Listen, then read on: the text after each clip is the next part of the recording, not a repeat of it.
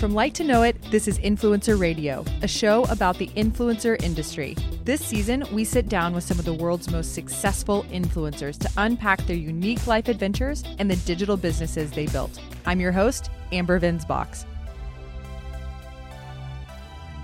Today, I have the honor of speaking with Christine Andrew, the creative powerhouse behind Hello Fashion Blog and founder of Shop Hello Fashion, the brand behind The Wifey and Mom Life is the Best Life tees. She and her beautiful family are building a new home in Salt Lake City, Utah.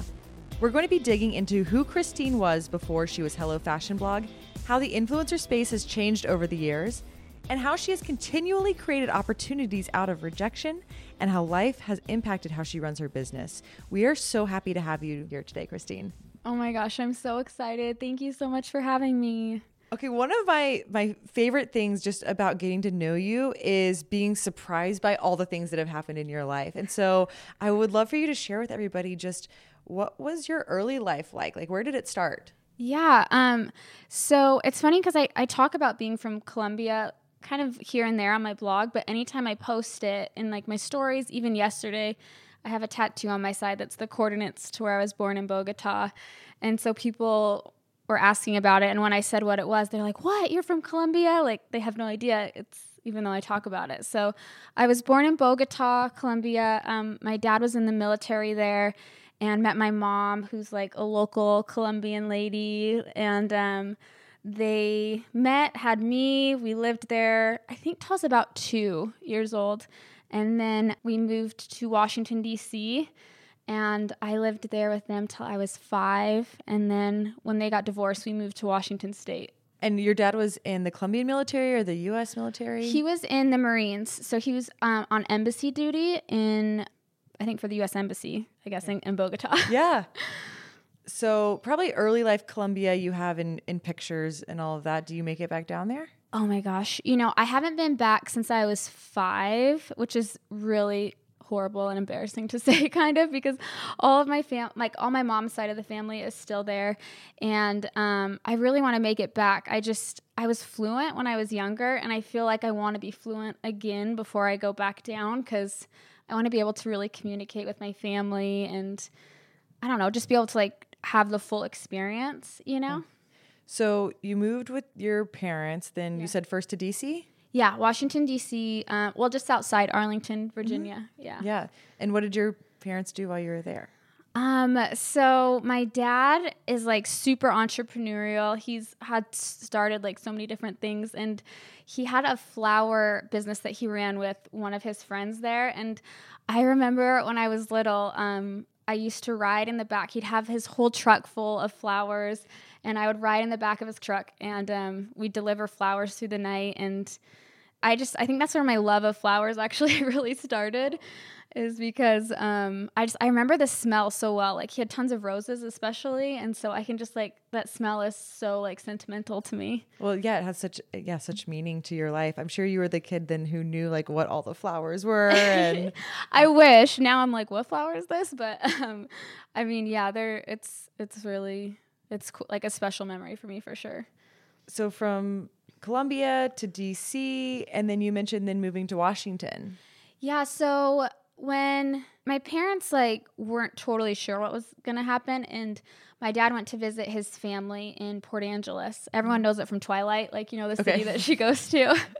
so all of um my dad's side of the family was there, and we went to visit and we kind of just didn't come back. You know, they decided it wasn't going to work. And I stayed with my dad there and we lived with my aunt. We had like no money and um, we're just like really starting over.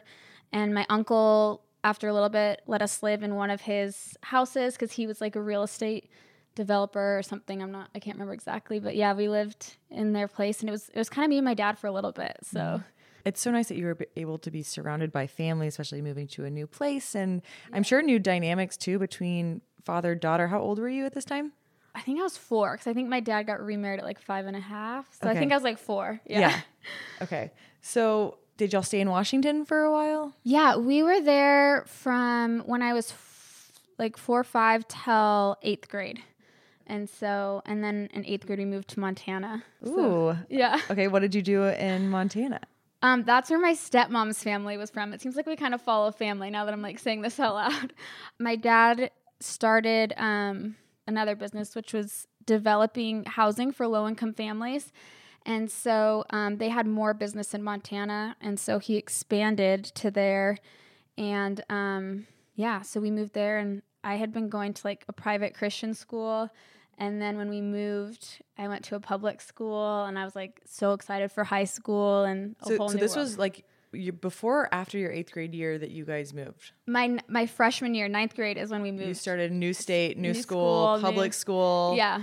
Okay, so I remember growing up, like I used to watch TV. I went to public school, but I used to watch TV shows, and it'd be like private school and what private school life was like. and yeah, so growing up, I remember like Cruel Intentions, and she's like in private school, and there's the cute boy in this privileged life, and then you watch other shows about what it's like to go to public school and how you get to be with all the boys and all that. Was that kind of the reality that you experienced? No, I mean, like, we didn't have uniforms. It wasn't like, it was more like a small little Christian school. Like, um, you know how in different grades there's multiple teachers for each grade? It was like one teacher, and our classes were like 20, 25.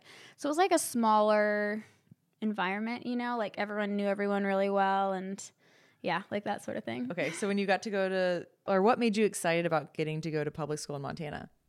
Oh, that's a great question. Um, I was just excited for a change, you know, and meet new people. And I was also a huge tomboy growing up. And so they had like tryouts for the basketball team uh, in the summer. And I met like a ton of girls there, like our team, and we all became like super close really fast. And so, um, yeah, I was just like excited for my new friend group and basketball and like all of that. Yeah, it's a, a chance to, I think, you know, growing up, you think of high school as like, this is who I'm going to become. Like, you watch Saved by the Bell or something, and you see like Lisa Turtle, and you're like, I might have a perm too. Yes. um, so, you mentioned being a tomboy. That's so funny because I'm sitting here with you now in this beautiful Oh, lace oh shirt and these beautiful pastel colors, and people love the things that you wear. So, Roots is a tomboy up through high school, even. Oh, I mean, like I think it was halfway through my freshman year before I like I only wore Nike, Adidas, Reebok, the hugest tomboy all growing up.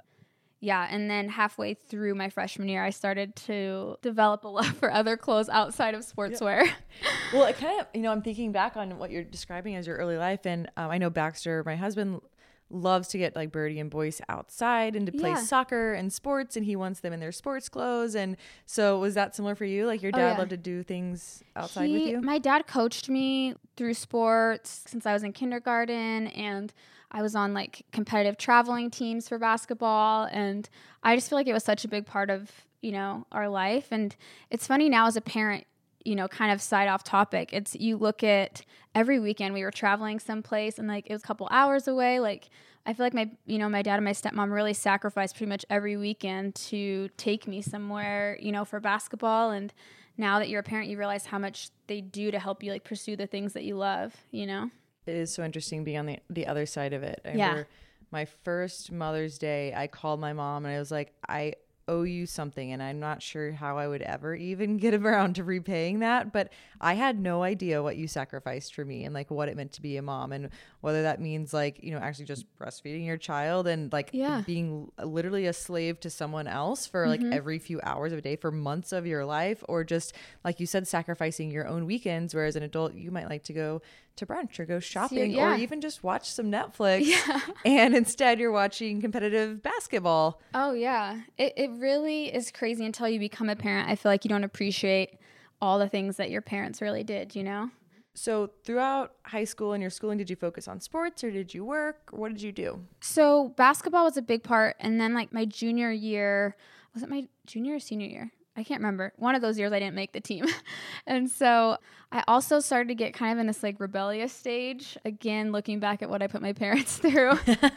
you know what I mean? Like but yeah, my parents were very religious and I at the time I'm just my personality is like if somebody tells me you have to do this, I just I don't love being told what to do. And so like I kind of go polar opposite. And I mean, they had the best of intentions and like you know, now I look back and I mean, I know they were only doing it out of love, but I was just in rebellion stage. And so um, I moved out on my 18th birthday and I had two jobs And yeah, I was supporting myself. I got my own place, I bought my own car. I hit a deer in my car. And so I had my car was three different colors. Like the hood of my car was white, the side was red, and the rest of my car was blue. I think you've described it to me before as a beater car. Oh, it was it was a, it was a good one. I mean, like I, I need to find a picture of it because it's it was like red, white, and blue. It was kind of funny because we just got pieces from the junkyard, you know, like yeah, the, to so, make it work. So you're 18. What had your parents like plan for you, or what had they encouraged you to do after school, after high school? Well, I was still in high school at the time, and then oh, you're still in high school, and you moved out. I moved. Uh, so my birthday is January 31st. So literally, we came home for lunch on my 18th birthday because I knew my parents wouldn't be home. I feel so bad even saying this. But um yeah, and I packed up I had already packed my stuff up and put it in my closet. And then one of my friends drove me up there and we loaded all my stuff up and then just no left. way. Yeah. So Did you take like sheets and pillows or no, just just I clothes? lived I lived with my friend for one of my good friends for I can't remember, a couple months. And then I got a place with one of my friends that was in college. She had an extra room, and so I rented a room from her after that. So, yeah. What made you want out of your house so badly? I just wanted to be able to like have my own rules. You know, like my curfew was the earliest out of all my friends and like I remember I just like I wanted to hang out with boys and there was just so many I don't know, you know. I just I was a little rebel and my poor parents. so you did graduate high school? Graduated, yeah. Okay were, were I guess working to buy your own car. Yep, I was working. Um, I was an assistant manager at Express, and then um, I worked at the UPS store and packaged boxes, and like was a manager of that. Yeah. So worked the front of that. How did you find these jobs? Great question. Um, I, am not sure. Yeah. One thing I feel like my dad taught me really well is even he's always instilled a work ethic in me, and I think I mentioned earlier he's very entrepreneurial, and so um, I've just always looked up to him as in his work ethic. And so since I was 15 and old enough to have a job, I worked at Lady Foot Locker and then I think from there I went to Express and then I stayed at Express. So I, I just I've, I've worked since I was old enough to work, you know. So how did that play out? Because that's not the end of the story. no. So after probably like a year, let's see, I graduated and then like through the summer, I was still, you know, doing my thing. And then my dad came to me and he was like, if you move and go, I'll pay for you to go to college. I'll get you a new car. You won't have to work for a, I can't remember if it's the semester or the year. If you move out of like Missoula, which is the town that we lived in, then um, I'll take care of everything for you. And at the time, like my boyfriend and I had been fighting and I, it was just like perfect timing, really. And I was like worn out of working so much. And I just felt like there were bigger plans for my life. Yeah. Do you know what I mean? Did he pursue you throughout that entire year or did he give you your space? They pursued me at first for sure. And then I think, I mean, they gave me space, but like, I know it was super hard for them. And, you know, again, I just imagine as a parent now, like how stressful that would be. Yeah, we still kept in touch and like talked and stuff. And then, yeah, he, I, I can't remember exactly like where we were when he came to me, but, yeah. um, how, yeah yeah, loving and generous of him to He's make that offer for you. Literally the most giving person in the world and like he would do anything for anyone. I've always really admired that about him. So you got out of Missoula. got out, went to college at Northwest Nazarene. It's just right outside of Boise in a little town called Nampa. And yeah, went there for a year. I love to move. I, I mean, I went to a different college every year of college. Yeah, yeah. every year of college, I was somewhere different. So I went there for a year and wasn't, I was like so so with it. It was fun to be out, but had some personal experiences and was ready to leave. And um, yeah, I came back to Montana and went to Bozeman to Montana State University there next. So, and then when did you meet your husband? Because he's very much, you know, a, a part of yeah. your even your business today, and you guys seem like such partners. I met Cody in oh my gosh, what year was it? 2000 I think 2009. I'm gonna guess yeah, 2009, okay. somewhere around there. Um, yeah, so I'd graduated college, had no idea what I was gonna do, and I went out to this other boy that I like kind of had a crush on was selling alarm systems door to door, And I called him after I graduated and he's like, I'm making a ton of money. Come out here and do this. And I had sold kids' books door to door earlier in college. And so I was like, oh, I have experience doing sales. So um, I went out there with him. And then Where was out there? where do we go first? South Carolina. Oh, really? Yeah. Okay. Was this just like where the company had distribution or The company was called Pinnacle. I don't even think it's around anymore. They had they send out summer teams of college students, and I think like some people aren't college students too, just twenty year olds, and they go around the U.S. So like all different places. I think almost to every state, honestly. So, um, so yeah. South Carolina? South Carolina. Super random. Um, and so I still stayed out because I'd made like a bunch of good friends, and I mean, was still like a good job. And so, um, yeah, stayed out there. And then at the end of the summer, the kids who are in college go back. And then if you want to stay longer, you can extend. But since so many people go home, they like combined all the offices. So they moved us to Texas and we combined offices with Cody's office. And yeah, that's where we met. And so Texas, were you in like Austin, Dallas? We were here, Dallas. Well, like outside Coppell. Yeah. Is that how I say it? Yeah, Coppell. I actually want to go. Why I'm here? Try to go find the place because they had us in this these housing by a golf course. Is there a golf course out I'm there? sure there is. Yeah, I want to go try to find it and go take a picture there. Yeah. send to him. So Okay, so y'all are in Coppell, you're selling alarms, yeah. and he's like on your team or Um. So they just combine the offices. So it's Okay. like we're kind of on a team. so Cody was basically in your office and Yeah. were y'all just like out together or how- Um, so we just became friends, really. And he was super entrepreneurial too. And I think just as we talked about things, I just, you know, he was super easy to talk to. And then he went home and we just kept in touch. And um, when I left for selling, he's like, just come visit me in Salt Lake. And I came to Salt Lake and never left. So we've like lived together from day one. Like we, I mean, nothing happened when we were in Texas. And then I came to visit him and never left. that's such a cool story. It's kind of crazy. So was that your first time in Salt Lake? yeah, first time to Utah, first time to Salt Lake. You like, just moved there. just moved. I mean, because I just finished college, I had Yeah. no idea what I was gonna do anyway. So, So did you guys immediately start working together or what did you do in Salt Lake? so yeah, he um, started his own alarm company. I was selling with him, and um, yeah, we were just doing the alarm thing there for a little bit. And then when did the blog kick off? Or what was first? I guess you Yeah, so Illy started. Yeah, Illy started before the blog. Um, we got married in 2011. Gosh, I hope it's 2011. I cannot remember dates to save my life. Usually, it's the boys that don't know the Right, dates, yeah. right? Um, so um, how long have you, do you know how long you've been married? I think it has to be 2011, Was it right? like What seven year are we in? years? Or this, this would be the eighth anniversary this year. Sounds good. We're gonna Okay. go with it. Okay. Okay. Um, so you guys you got married and then how did you Well, it was like before. Yeah, it was before we were getting married. I was trying to find wedding hair accessories, and I couldn't find anything that I really wanted. And Does that so- mean like a like a clip or like Yeah. a bobby pin type thing or you know, like those like organza flowers Oh, yeah. and like headpieces that you like wrap around with like little beads on them and stuff.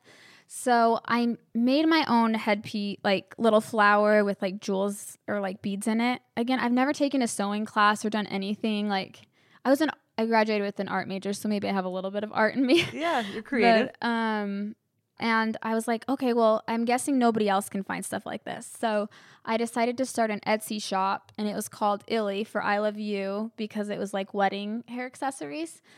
And about six ish months into it, I realized I'm not going to have repeat customers because people get, ma- I mean, some people get married again, but they're probably not going to want to use the same person that they used for their first wedding, Yeah. you know? so um, I was like, how are we going to transition that? And Cody had the idea um, to do jewelry. And so it was like during the time of like the bubble necklace. I don't know if you remember, like, I mean, really, it was like the J. Crew bubble necklace. Yeah, it was like for those people listening, if you don't remember it, it was basically this kind of I'm going to call it like a collar type necklace, and it would it would definitely fill your neckline, and it was bright colors and sort of um, like maybe like acrylic little bubbles all in this like pretty design, but it kind of filled your tiered. neckline. Yeah, yeah, like yeah. a tiered. Yeah, so statement necklaces, I feel like were really becoming a thing then. And so we started making these in our living room. And again, it's just like so funny because I didn't know anything of what I was doing. I was buying stuff from like Michael's and ordering beads online and just like had no idea what I was doing.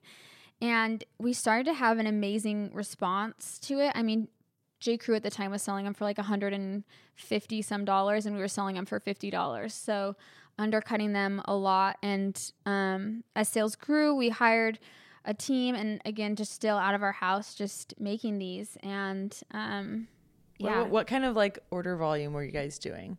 Well, I mean, we were doing, there were times we were doing tens of thousands. Like, we did a living social deal and just like, I mean, blew through them. I okay, mean, so I have had a jewelry business before that I made in my living room. So I, I understand what you're saying. And even having a thousand orders would have been like mind blown, like beyond my wildest imagination. yeah. So you're an Etsy seller, you're not a blogger, you're just an Etsy seller.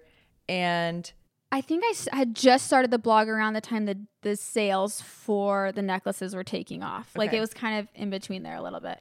okay, and did this pick up because of like just Etsy like promoting it or what, what were you guys doing?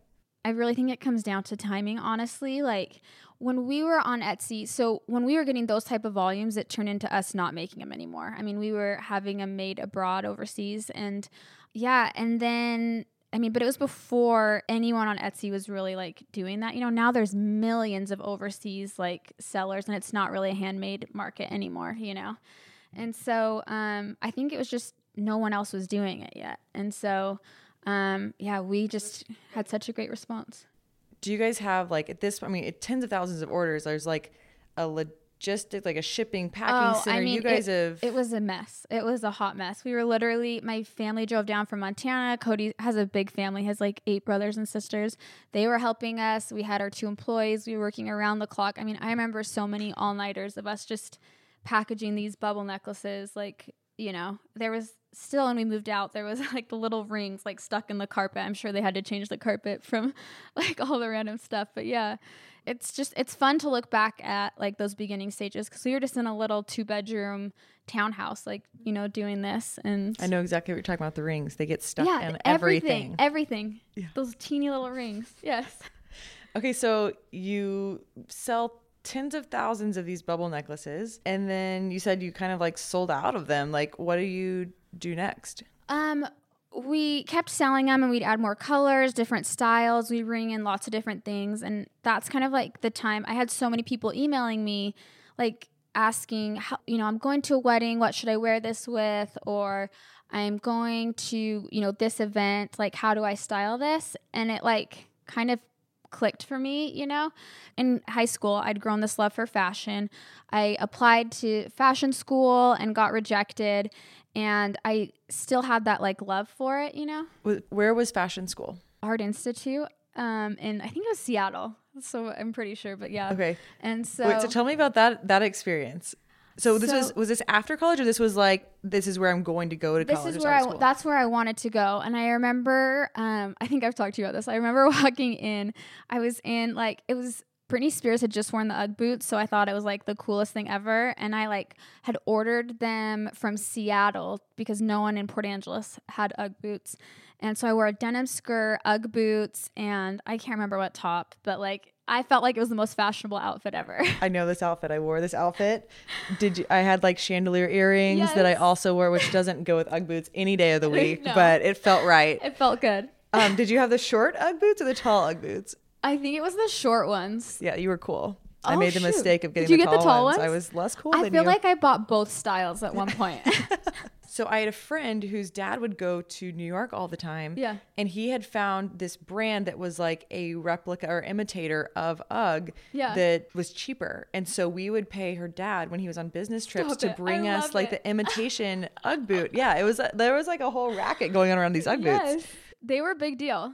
So yeah, I remember walking in, and the the lady kind of almost like smirked at me when I walked in, and I Because you're wearing them to fashion school. I'm wearing them to like yeah to apply for this like interview for fashion school, and so I didn't make it in, and like I, it's a closed door, but I also look at it as like it it led to another opportunity. You know what I mean?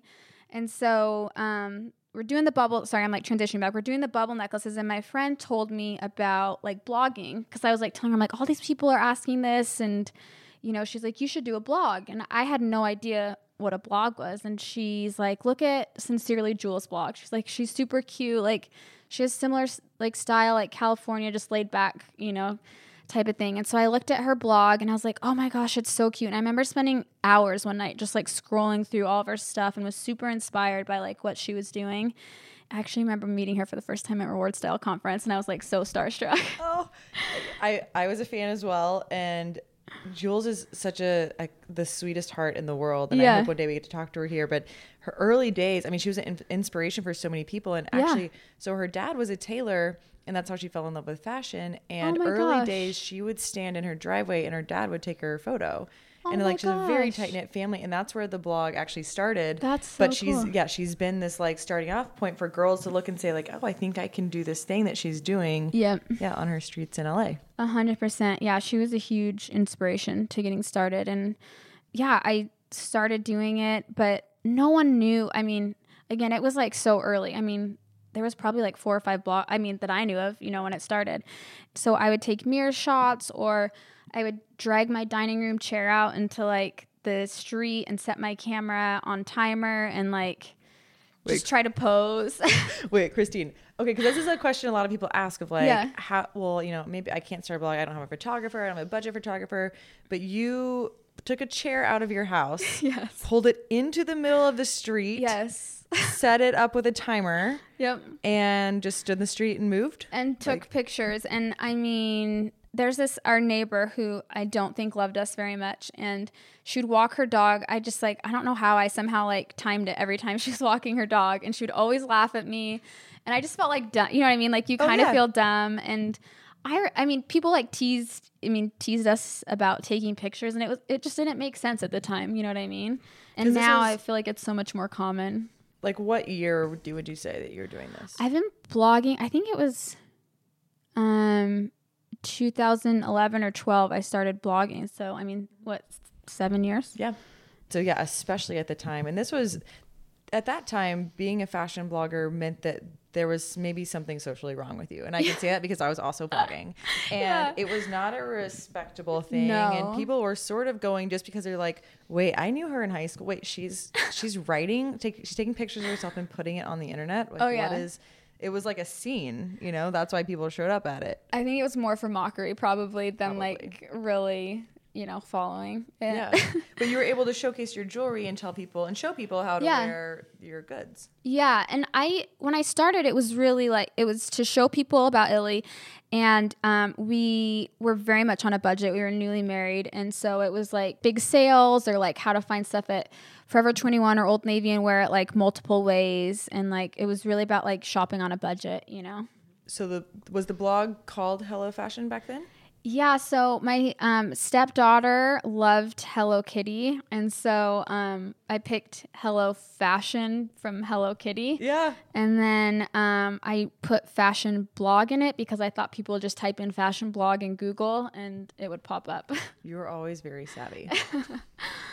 so Hello Fashion blog starts to market the jewelry. So did you kind of which one became like the bigger priority, the blog or the jewelry? Jewelry for sure. Um, we were, you know, I was probably only posting, I don't know, twice a month on the blog. And then like it started, you know, I started posting a little bit more.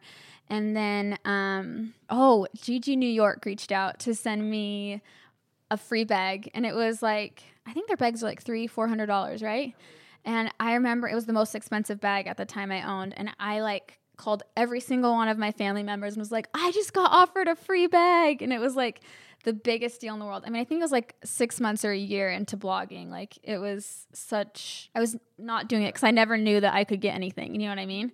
And so I was so stoked. And like, I think I wore it in an endless amount of posts because I was like, this is the best, like, nicest thing I own. You know what I mean? Yeah. First moment of success. Yes. I remember when I met you, I think it was I want to say it was around 2012 and maybe at a reward style conference around that time and I remember you had Illy and your main focus was like getting Illy I think on reward style so that other bloggers could be talking about it. For sure. We um had you know other bloggers um, that I had met through Reward Style, and also Utah like is a hub of bloggers, and so um, I had like friends there um, that we just met pretty early on, and so we'd all get lunch together, and like you know, Rachel from Pink Peonies, Kara from Carolina and Amber, Barefoot Blonde, um, Emily from Ivory Lane. Like all of us would get lunch together all the time, and they were willing to like post about it. And so I wanted them to be like earning money from posting about it. And so you guys let us on, even though you know it wasn't like a major retailer, and I really respect, you know, like appreciated you guys helping us out with that. Oh no, I mean that's what's so interesting about the blogging spaces people have come into it from so many different realms and you know, yeah. you know there, i think there's expectation in the industry that you have a girl who has enough money to have pretty clothes and the time to make herself look good and whatever and then she's just going to start because she wants to be an influencer and that's just not the story and yeah. I, and i mean you started it from from the retailer side of it and then kind of expanding out to be able to share for people how to how to do that. And then I remember also, you know, meeting Rachel and Emily and all that at the beginning of their careers. And we, from early days, wanted Reward Style to be something that was um, an ecosystem that you could be input at any point. So whether you were an influencer who then started a brand or a brand that then became an influencer or whatever part in your journey that we could support that. Yeah. And it was all about, you know, and still is the economic success of those people in our orbit. And so I remember meeting you guys and, um, you know, the early days of what all of our sites looked like at that point. Oh my gosh. I, I feel like you guys really set the, the tone for us to really know that we could earn money because at that time, brands I think were gifting and I mean maybe they were paying like bigger influencers, but for a lot of us our earnings solely came from affiliate links, you know? And I remember, you know, earning a couple hundred dollars and it was a huge deal like having that extra income, you know, that you guys allowed us to have and I feel like that helped us get the opportunity and know that this could really be like a career path for so many of us. Mm-hmm. So at what point then did you start thinking about the blog as either an equal or or maybe even the bigger opportunity? I mean, as more brands started reaching out and stuff, and I, I was earning more on reward style, and we expanded Ily to start being sorry, as I'm cross referencing those Ily's as Shop Hello Fashion, but it started as Ily Couture. So with Illy, you guys had the necklaces, and then the next iteration was clothing. Yeah.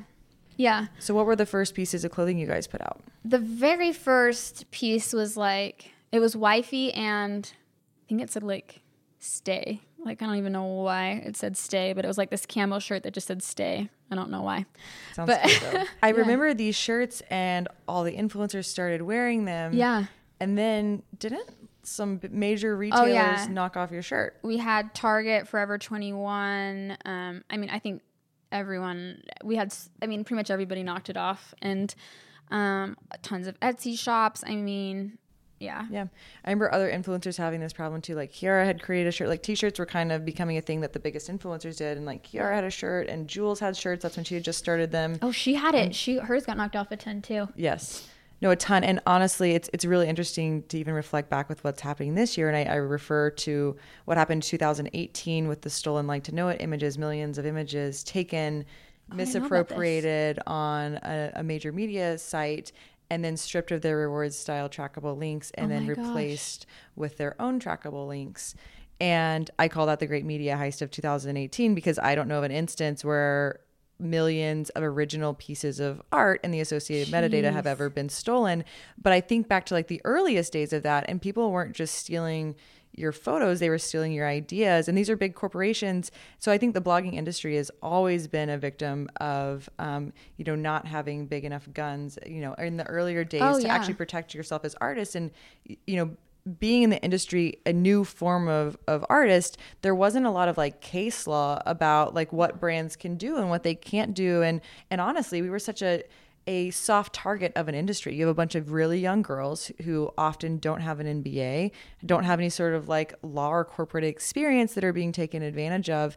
Um, and that's one of the things that we, you know, for the last year and along with some some of our influencers um, have been pursuing is really setting the standard for what is acceptable in the influencer industry and and other industries what they can then do with the, the value that's been created here. Oh it's so true because i mean we went and tried to meet with an attorney and they were like i mean we met with a couple different ones and they're like honestly like their budgets to even fight you it's going to be insane. Like and also it's really hard to copyright or trademark apparel. And i mean i don't know now if it's changed a little bit because we kind of just got to the point that we figured how fast fashion moves. You know, you just need to make the next design and move on. Like realize it is going to be knocked off because I mean, even now, a lot of fast fashion retailers knock off high end, you know, not saying that we're a high end designer, but Yeah, like, yeah. you know what I mean? Yeah, like it, no, it happens exactly. every single day. And so it took a long minute for me to like take that like frustration and anger and then realize, okay, you just have to move on because the time that you're focusing on that frustration and stuff, like it just holds you back from creating new things. Yeah, on to the next. That's the thing about imitation is they are imitating and so you just have to do the next thing because it's going to take them months or a year in some cases, you know, to to knock that thing off. And so you have to keep innovating, you have to keep reinventing yourself, whether that's the product that you're putting out, the types of images you're taking, Yeah. the filters you're using, the platforms you're on, you you have to be the leader. Yeah, 100%. And two, when you're fighting it, by the time, I mean, it, it can take years to fight anything. You know what I mean? And it's not always so direct like that. I think, you know, something that's been interesting that you did for everybody listening, if you're not familiar with filter packs, is like part of an influencer's secret recipe is how she edits her photos. And that really came from like the Insta world of you wanted to have, you know, you wanted your profile when people went to that, your quilt, as some people call it, you want that quilt to be really cohesive. Yeah. And so when you see all the imagery together, it, it looks right. And so people are very thoughtful about creating a certain type of image there. And for so many years, that was like the recipe to your restaurant. And so you actually then decided to turn around and say, Hey, I'll give it to you and I'll, I'll sell these to you. Tell me about that journey. That was a, a more recent business venture. Yeah, that was this year. Um, I just got, I literally had that question so many times like, how do you edit your photos? How do you edit your photos? And like you said, it was that thing, and I'm like, I would be like vague, like, oh, I'm on Lightroom or VSCO. You know what I mean? Like, kind of giving the answer, but like not really explaining it. And so it just got to the point that I was like, I realized this last year as, you know, so many people are blogging and stuff that I just wanted, you know, to be able to help people. And I, I couldn't think of a better job to have, honestly. And I'm so thankful for my job that I wanted other people to be able to do the same thing. And so we decided, Cody was like, you really just need to sell these. And I was like, oh, I was like stressed about it, but I was like, okay, let's do it. And so I took months to put these together, like of how I was gonna do it. And I remember like I priced them really high because I was like my secret, like you said, like a Yeah. secret recipe, you know, to how I edit my photos. And I was like, these are gonna like sell like crazy, blah blah blah. You know, I was like so set on it. And Cody's like, you have it way priced way too high. Like if you want to help people start their business, this is a lot of money for them. And I'm like, no, it's an investment in your business. So we launched. So how much were they? I, I meant to look it up because I was like trying to think about that. Um, I can't remember. I want it. They were expensive. Like remember what they were. over fifty dollars, over a hundred dollars. I think they were over fifty. Like it depended because I sold some single or like a pack. I'm gonna say fifty to seventy-five. Uh, I can't remember. I'll look it up. but too expensive. Yeah, I just think it was too expensive. Like again, photographers do it, and I think I mean they sell theirs for a higher amount, but it's it's just a different form. Do you know what I mean? So I launched it. Sorry, I launched it. We sat there and watched it, and it sold a low amount. I can't. I mean, like maybe under like twenty. You know, and I was like, oh, Like the first day. And wait, for context, where did you promote these? Promoted on my Instagram stories, my Instagram. Like I was like, oh my gosh, you guys, I'm so excited. We're launching this, and then And, and you have how many followers? a million followers. And Okay. so people, I was like, and tons of people were saying, I was so excited for this, but it's way too expensive. So excited, you know, like flooding in. And I was like, I didn't want to tell Cody right away because I hate to give him the credit of knowing that he was right. and so I remember like that moment, like thinking it was a feeling kind of of failure almost, you know, like we, I don't know how to say that, like it, we've had a lot of businesses that we've launched and have been like pretty instantly like successful. So Ily was really successful with Yeah. all these necklaces you're shipping out, which I mean, any manufacturer, distributor, designer dreams of. and then you had the shirts that were wildly successful to the point that mass retailers copied them. Yeah. And then your blog has since taken off Yeah. and has tons of traffic. You're well known in the industry, and then you've got a million Instagram followers. So like you're making me sound like cooler than it really is. I mean, that's what's happened. Did I miss anything? no, you're so sweet. well, I mean, so so that's yeah, that's your reality, and so rightly so, you're thinking if I'm going to sell my secret sauce, it's going to be. I thought we were going to sell thousands. You know what I mean? Like, I just, I thought they would fly. And I was so excited to see everyone's pictures with like the edits, you know, like, and it was, it was kind of a reality. And I, I just remember thinking that moment, okay, like, let's reflect on this, you know? And I love listening to motivational like podcasts and stuff. And I, I had recently listened to something from Gary Vee who had like talked about that failure is the biggest fuel for success. And so it really like I sat down, I went home and like I just told him like I need to go somewhere for like just to journal for a second. I wrote down all these feelings of okay, what did we do wrong? What red flags like popped up to me before that I should have paid attention to? Like multiple people telling me it's too high. Being set on your product and not take not not that you need to take advice, but you always should have outside input from people and stuff. And so um, it was a good reflecting point. And so then we launched a mobile set because that was the other feedback that a lot of people said is I want to just be able to edit it on my phone. And so we launched the next one for mobile and did it super cheap. I think our pack was like fourteen ninety nine or something for five presets. So I mean, mm-hmm. really, afford- yeah, it's like what you pay deal. for a filter on VSCO, you know. And it took off and it did really well. And so it was like, okay, like that's you know like a lot of like college students or like new business people like they can it's a lot more accessible price point for people and so i was really excited about that and it was like a good learning thing for me again yeah. how know? quickly did you guys pivot pretty quick again cody is so so good at like let's fix it let's fix it you know? Like for me i, I could take days like i want to understand what went wrong i want to reflect on it like you know? And he instantly is like okay this is this this and this you know? Like there's not as much emotion to him like he's very logical when it comes to things. Yeah it, it was pretty quick i think within a couple weeks. Working with your spouse is something that's somewhat common in the influencer industry. Um, yeah th- there was like some very public blogger breakups yeah and that's because it is really hard but you guys have made it work and built a business and a family and now a house. So I think a lot of people that are listening to their spouse or want to listen to their spouse would love to hear your thoughts on that. Um, let me, I will say that it's very much ups and downs. And I think the things that work great is that from the beginning, Cody and I were like doing a business almost together, like from the alarms um, through everything else. And so I've always very much as respected like how, how, business savvy he is, and it's something I've always admired about him. I mean, it's hard, you know. And there's been when we were building our house, we had to separate some things because it was too many like big projects all happening together at once, and.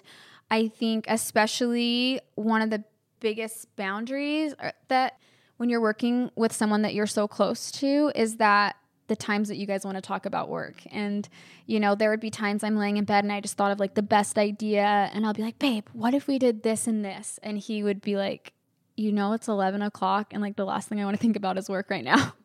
and so having that time, like knowing when to talk about it and when not to talk about it. And, you know, when we first started and we I mean, we he had kids before, so we but we had him part time. I mean, when we didn't have them, we were working around the clock, and it was such a different thing. But once you have a family, like that changes so much, and um, you have to set boundaries for those, you know, those times. And so, like we've always during dinner time, no matter what, we don't have our phones. Um, like that's always our like super shut off time we used to set times that was like nine o'clock. We wouldn't be on our phones after that, but that kind of got to be too hard. didn't didn't work. I'm like yeah. a night owl. Hard to keep your own rules. Yeah, exactly. And so I think it's just communication is the biggest thing.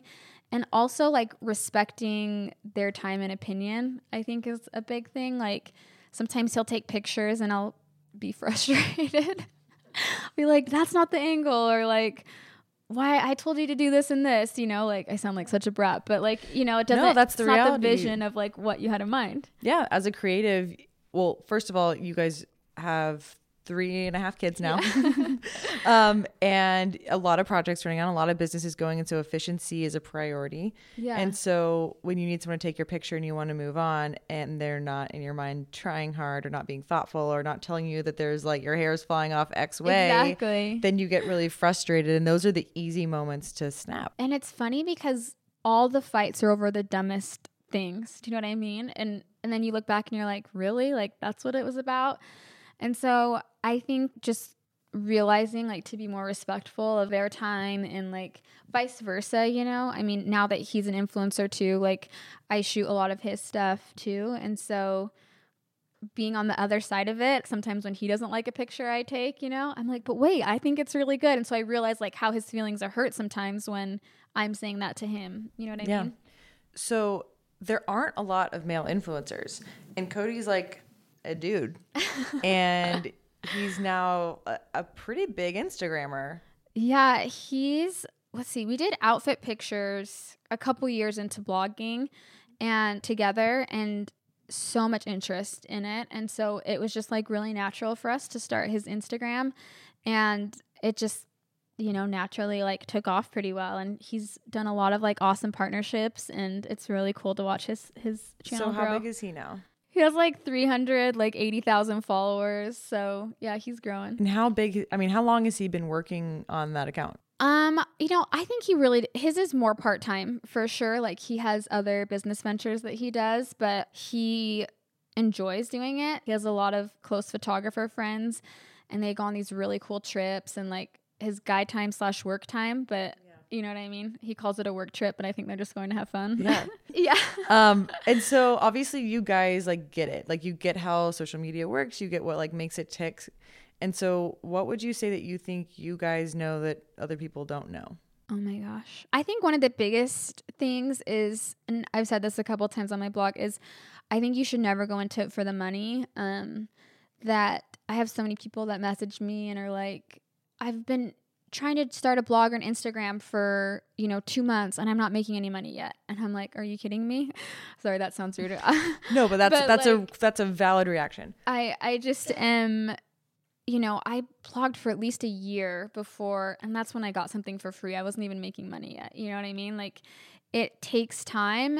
I mean, in the lucky aspect of it, now you can earn money so much faster than, you know, when we started out. But I think it's, I think people need to realize it's not an overnight thing and you have to put effort into it and it, do it because you love it, not because you want to go out to it to make money. And, you know, people ask too, like, what should I post about? And I think it should just really be the things that you're passionate about. If you're doing it out of passion, I believe you're always going to be successful, you know?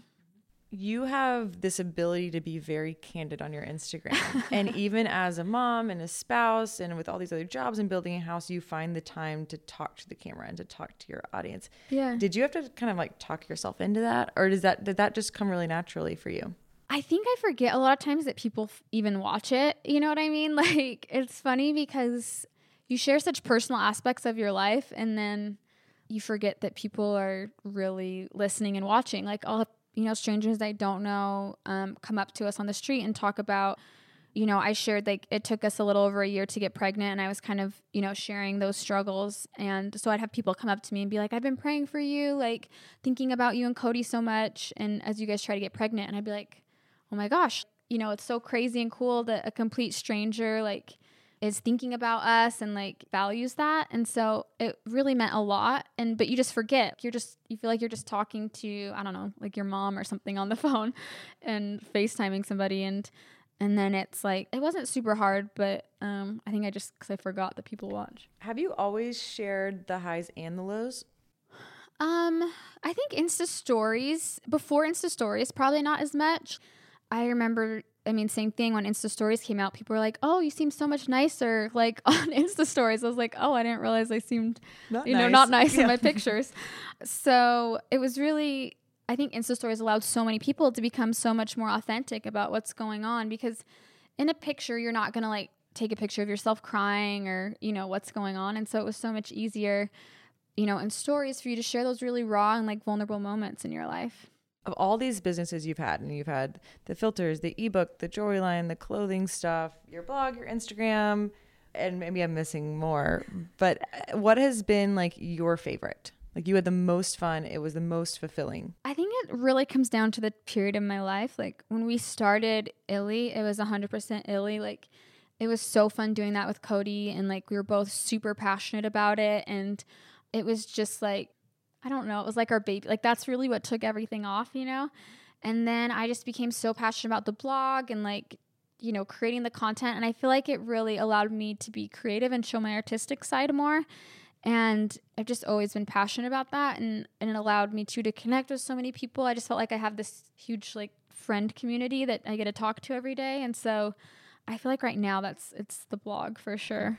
So you guys are clearly a very entrepreneurial couple and always thinking ahead of what's next and what value you can provide. Is there a next project you're working on?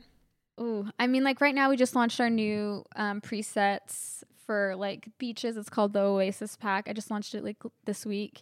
Um, but upcoming, I mean, we just started also Andrew Home Instagram, which um, building actually the house project became a huge passion this last year. Like, um, it was so fun. I went from knowing nothing about like home design and decor to like 180. It's like consumed and been so exciting and fun to do. So, yeah, we've been doing a lot of like home stuff too. So you actually started a whole new Instagram for that. Yeah. So you started from zero in year Yep. 2018. Yep.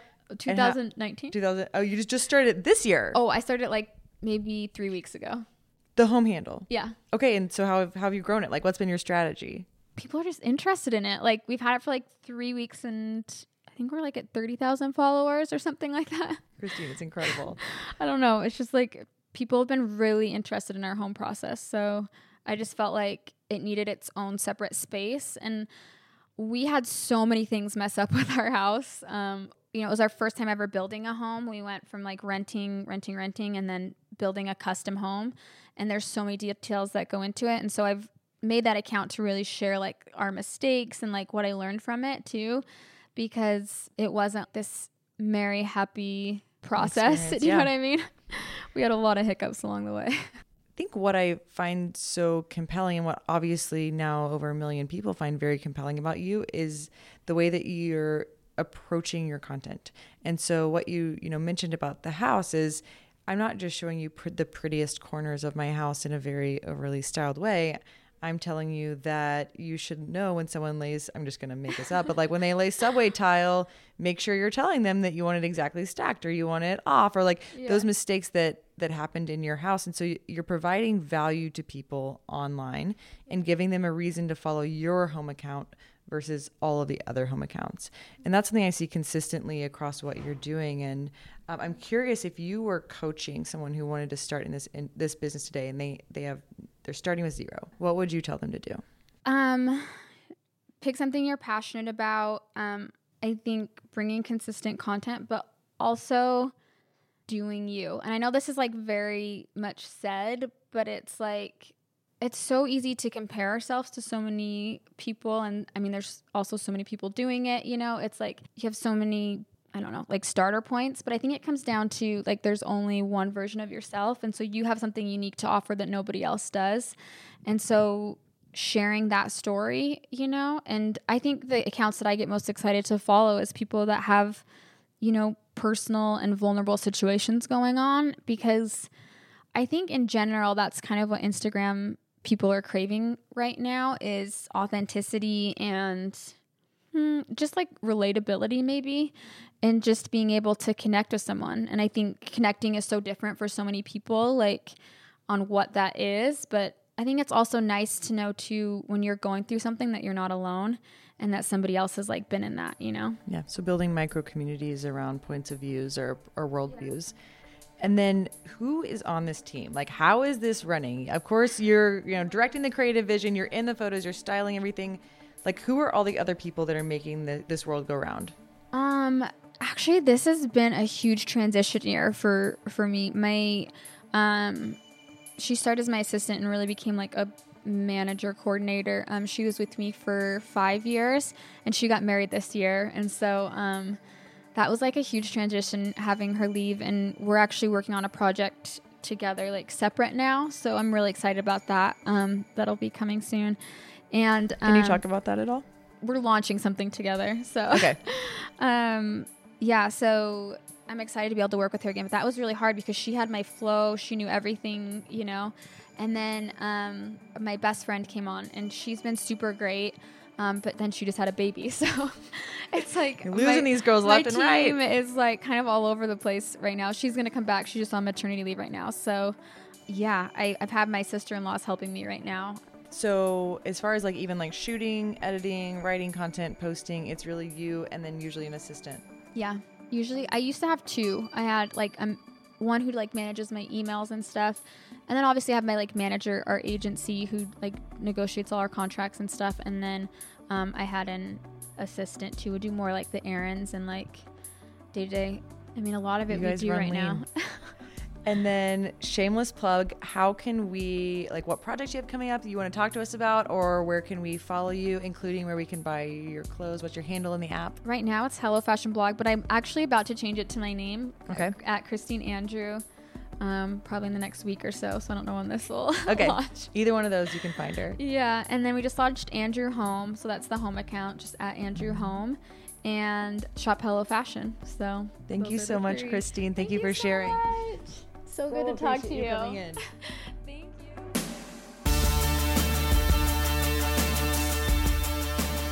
Thank you for listening to LIKEtoKNOW.it Influencer Radio. Follow Christine for her mommy chic style and beautiful family in the LIKEtoKNOW.it app at Hello Fashion Blog.